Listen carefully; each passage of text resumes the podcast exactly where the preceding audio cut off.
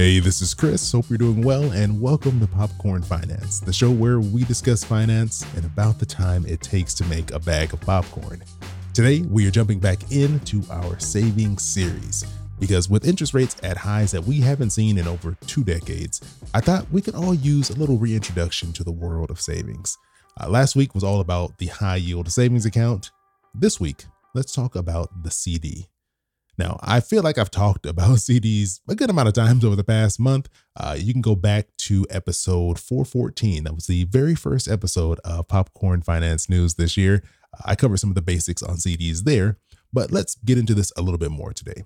CD stands for Certificate of Deposit. And this is one of those terms that doesn't make a whole lot of sense now because we have computers. But way back in the analog world, when you bought a certificate of deposit, you would get an actual signed certificate. Back in the early 1900s here in the US, they kind of looked like money. They were in a similar shape and they had like the dollar amounts in the corners and a similar border to like an old $20 bill from around the early 90s.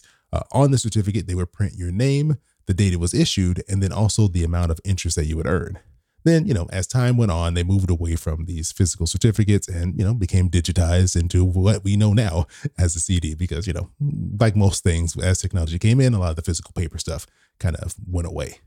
Much like the savings accounts that we discussed last week, CDs got their start in the 1600s in the European banking world, and then they were introduced here in the US around the late 1700s. Uh, Investopedia actually has a really great short article on this that I'll link to in the show notes.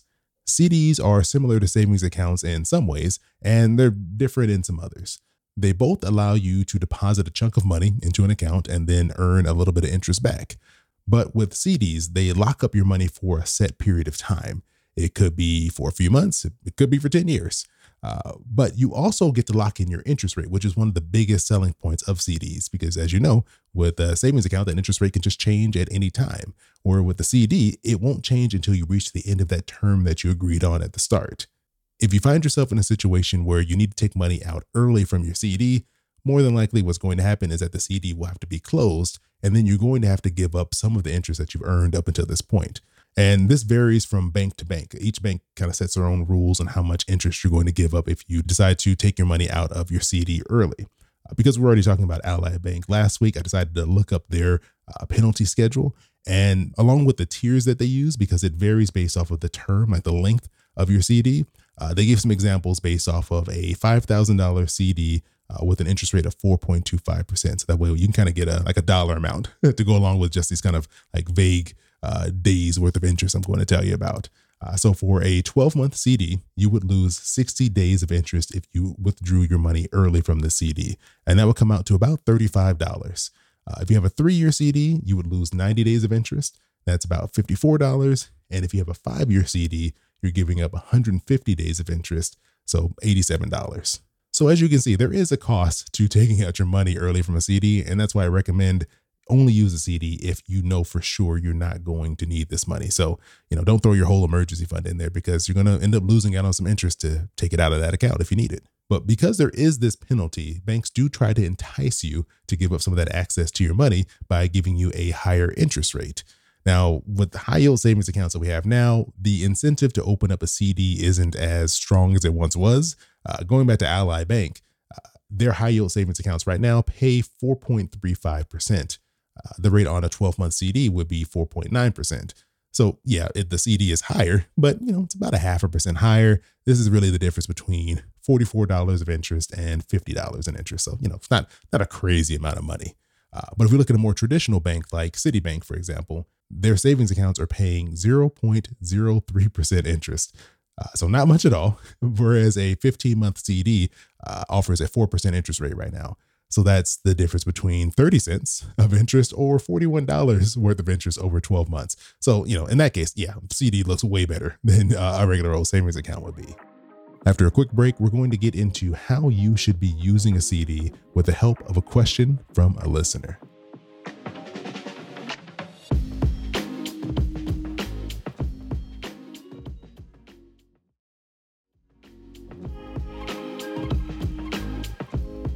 When it comes to how and when you should use a CD, let's start with this question that I got in from Jackie. Uh, so, this is what Jackie wrote an honest and actual feeling of excitement when I heard you were doing CDs next week. I've been planning to start saving for a new car in about five years or so. My question should I put my down payment into the higher one year 5% CD or the lower five year 4% CD? Especially if right now my high yield savings account is getting about 4.6%. I understand my high yield savings account can change at any time, but is it better to bank on the sure thing at a whole 1% less or use the collective power of my emergency fund to up my future car's nest egg? Just wondering if you had any advice on where to store this chunk of change right now. Thanks for your podcast. I found it easy to understand and very informative. Uh, so, first of all, thank you very much, Jackie. I appreciate that question and the kind words. And let's first start with what Jackie's talking about here as an example, as a great example, really, of how you would use a CD. Uh, because with a CD, you want to put money in here that you're not going to need for a while. We're talking like a year plus. Also, the money you're putting in here, it's not going to hurt you if you lose access to it. Because I mentioned, you know, your money's tied up when you put it into a CD. So you want to make sure this is money that you're not going to need for any other emergencies. So in this scenario, we have Jackie who's saving for a car, but I'm assuming she also probably has some other savings on the side. So if this money for a car is locked up, she has some other funds that she can dip into uh, if she gets into a situation that she needs some money. Uh, and lastly, this is for a short-term goal. So buying a car, you know, that's something that's, you know, in this case, five years away. Uh, versus something like retirement that's you know decades away in that situation you'd want to invest that money because you're going to be able to get more than likely a higher return over that longer period of time now, on to Jackie's actual question. So she's basically deciding between three choices putting her money in a one year CD that pays 5%, a five year CD that pays 4% interest, or just leaving her money in her high yield savings account, which right now is paying 4.6%. When looking at these three options, this is what my mind kind of went to first. So, a five year CD that gives you stability, right? Like, yes, the interest rate is lower than the one year, but you're getting to lock in that interest rate for a whole five years, for pretty much the entire time that she's going to be waiting to save up for this car. On the other hand, with this one year CD, you're getting a great interest rate. Like 5% is a really great interest rate. But the downside of this is this is just a 12 month CD, right? After that's over, you're going to have to take that money and put it into a new CD. And at that point, interest rates could be lower. And then lastly, with a high yield savings account, that rate could just change and probably will change multiple times over the next five years. So you kind of get a similar impact to the one year CD. Uh, the rates could just end up dropping and falling over the next five years. The reason why any of this right now is a concern is that the Federal Reserve has mentioned that they could, they could lower interest rates in the future. And I wish I could predict the future and know exactly when this is going to happen. If I could predict the future, I hope that that wouldn't be the only thing I could predict. Maybe like some lottery numbers or something else. But if I could predict the future, I would let you all know when this was going to happen. But nobody really knows when or how much interest rates are going to change. And we could go by their meeting notes. They put out, you know, uh, these reports on some of their thoughts and analysis when it comes to interest rates. And in their most recent one that they put together back in December, most of them predicted a half a percent to 1% decrease at some point in 2024. Then another half to 1% in 2025. And then maybe the same thing again over in 2026. Now, the Fed, they can't predict the future either, right? Like nobody knows exactly what's going to happen. Uh, and they're just making these projections and they will likely probably change as more data comes out because that's what we want, right? If some new information comes out that makes them think differently, obviously uh, they should make a better decision based off of the new information. Uh, but I think it's safe to say that at some point in the next year or so, we'll probably see interest rates come down a little bit. So, what I decided to do was run a few scenarios for Jackie here uh, using uh, $5,000. I just made the number up. I don't think she actually said an amount in her email. Uh, so, if she was to take this $5,000 and put it into a five year CD paying 4% interest, she would end up with $1,100 in interest at the end of that five year period. So, pretty nice, right? Now, if she were to put this money instead into a one year CD paying 5%, I had to make some assumptions, right? Because I don't know what interest rates are going to be a year from now. So I kind of used a little bit of what the Fed was saying to come up with some just random assumptions here. So I just assumed that, you know, 5% this year, Next year, interest rates on the same CD would drop by a percent. So it would be a 4% CD in year two. And then it's going to drop another 1% and be a 3% CD in year three. And then I just held that out for the last two years. So using that scenario, Jackie would end up with $985 in interest at the end of five years. So less than the five year CD, but still a good amount of money. And high yield savings account scenario, it was just, you know, that's too complicated because that interest rate can just change at any time. But the results will probably be similar to what we saw with the uh, one year CD kind of rotation that we were doing there. So, my thought with all this information was if this was me, I would probably go with the five year CD just because it's one, the easiest option. You just put it in there, five years from now, you take the money out plus your interest, you're good to go.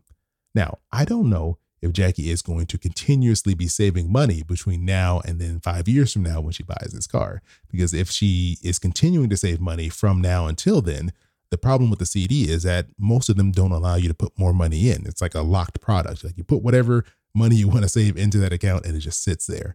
And so in that case, you would have a chunk of money, whatever you have today, to be able to put into that CD. But then after that, what do you do with the rest of the money? Uh, in a situation like that, what you could do is use a mixture of a CD and a high yield savings account. And so you, whatever money you have available now, throw that in a five year CD. And then any extra money, you put that into your high yield savings account. You kind of use them in conjunction, right? So you get the benefit of a locked in interest rate now. And then if interest rates do fall, it'll only affect the new money that you're putting into that high yield savings account. Uh, one other option is something called a CD ladder. And I don't think I've ever talked about this before on the podcast, but uh, this is essentially where you stagger CDs. So you open up one CD, for example, let's say you put in whatever money you have now into your five year CD, paying you 4%. Then you continue to save money over the course of the year, and you can put that into your high yield savings account. And then once you get to the end of the year, you take whatever money you've saved up and then you put that into a four year CD. Then you repeat that process every year putting that new money into a CD with a slightly shorter term, like a term that's a year shorter than the previous year. And so what you're doing is you're kind of staggering these so that by the time we get to five years from now, all that money has sat in some CD for some period of time, and they're all going to end at the same time. So five years from now, all those staggered CDs will mature and you can take that money out. Uh, and that's what a CD ladder is. Sometimes you can do it like that to where you're trying to hit a specific date. Other times you're doing it to where um, every year a new CD is going to reach the end of its term, and that way you can always have a like a window of time where you can access some money out of one of those CDs, and everything's not locked up. I know that was a lot of information, but Jackie, I hope I answered your question. I hope that was helpful. If not, please feel free to reach out to me again. And for the rest of you, I hope you all feel like you understand CDs uh, a little bit better than you did before you started this episode. If you have any questions for me after listening to this, you can always reach out to me by emailing me at questions at popcornfinance.com or on social media. You know, just look for Popcorn Finance on Instagram or TikTok and you'll find me there.